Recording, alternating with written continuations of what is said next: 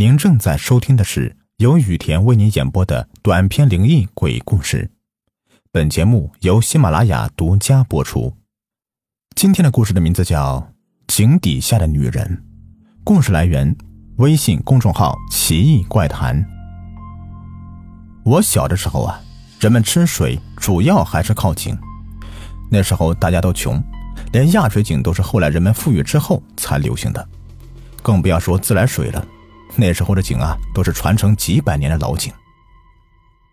所谓老井啊，就是祖先迁到这里时打的，在风水先生的指引下，找到泉眼，向地下打五六丈的样子，然后啊，就能打到水来。人们吃水就需要用绳子把水桶系到井里，打满一桶之后再系上来，然后用扁担把两桶水挑回家吃。还有人到吃饭的时间不在家里好好吃饭，非要把碗端到井边，一边吃饭一边跟人吹牛皮。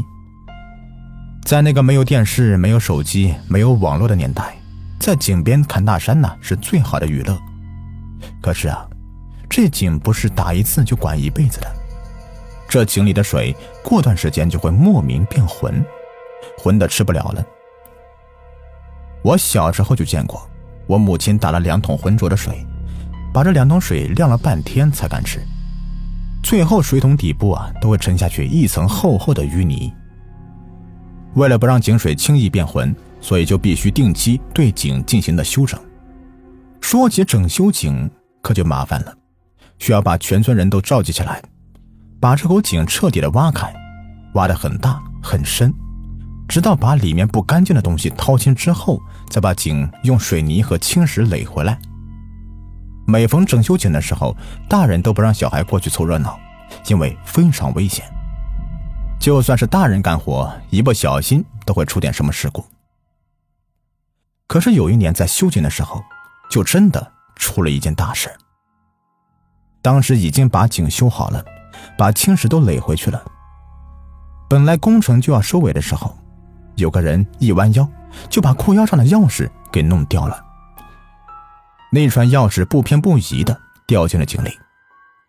那人惊呼一声，连忙伸手去抓，可是啊，抓了个空，那钥匙就掉进了几丈深的老井里。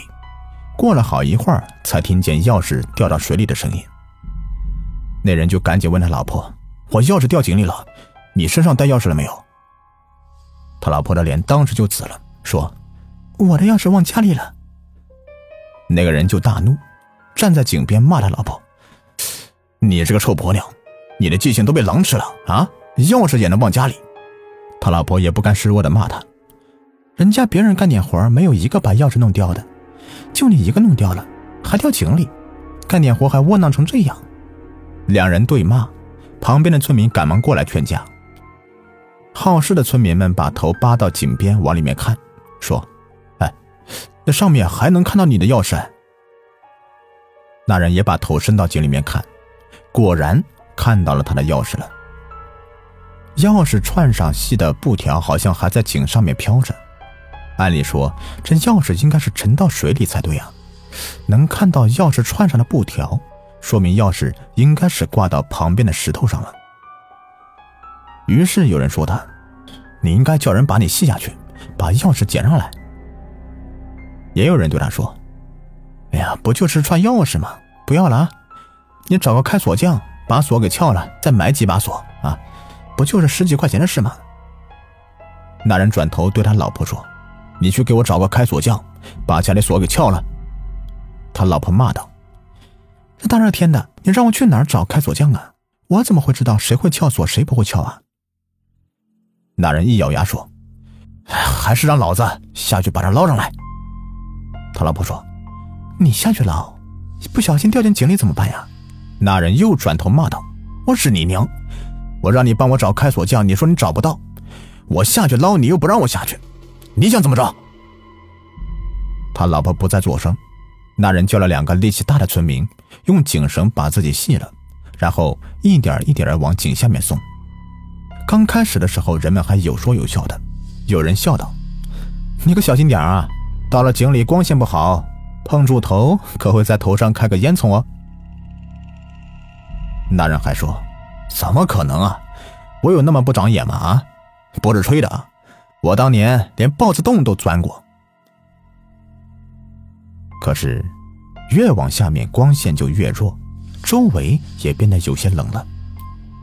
四周都是井壁，井壁上的很多石头，其实就是以前古坟上面的墓碑拉过来的。由于很多古坟都属于无主之坟，所以坟就被平了，墓碑都被拉过来修井用了。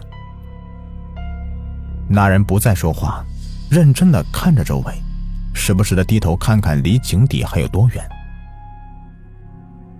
站在井上的人们也紧张起来，也不再说话了。年轻力壮的都围在井口，看里面的情况。年纪大的人或者妇女和小孩，则是围在四周，不时的踮起脚，想看又看不到，不时问里面的人：“咋样了？啥情况？”得到的回答总是：“别急，问什么问？有什么好问的？”快到井底的时候。那个人抬头往上看看，就觉得井口变得非常非常小，而且来自井口的光线非常刺眼，狭窄的井壁就像棺材一样把他吞没了。他隐约听到上面有人喊道：“到井底了没有？再不到井底，绳子可没了。”他大声回道：“快到了。”可是，他这一喊，声音实在是太大了。井壁的回声都快把他的耳朵给震聋了。他现在连呼吸的声音都变得很大了，连自己心跳的声音都变得异常清晰。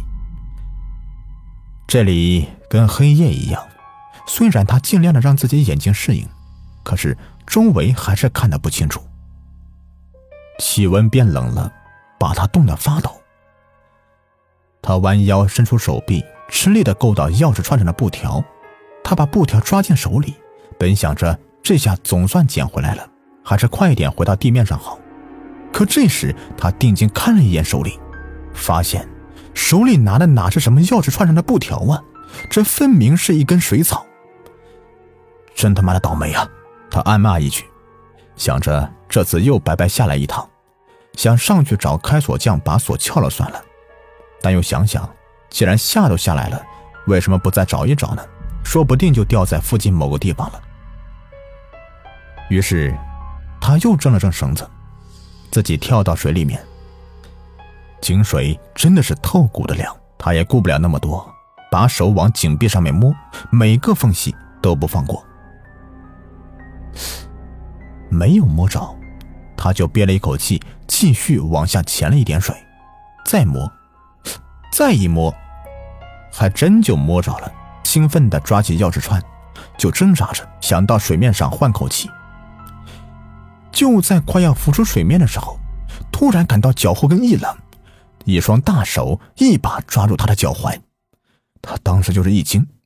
如果是在别的什么地方，倒也没什么，比如说河里，那肯定是有人捉弄自己。可是这是什么地方？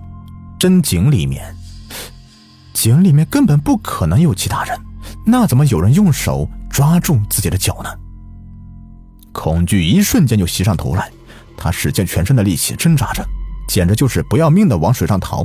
本想到水面上就对上面喊救命，可是他没有这个机会。井水里面那双大手非常有力，死死的抓住他的脚，硬是把他往井里面拽。他不但没有挣扎上去，反被拖得更深了。井上面的人们也明显感觉到不对劲了。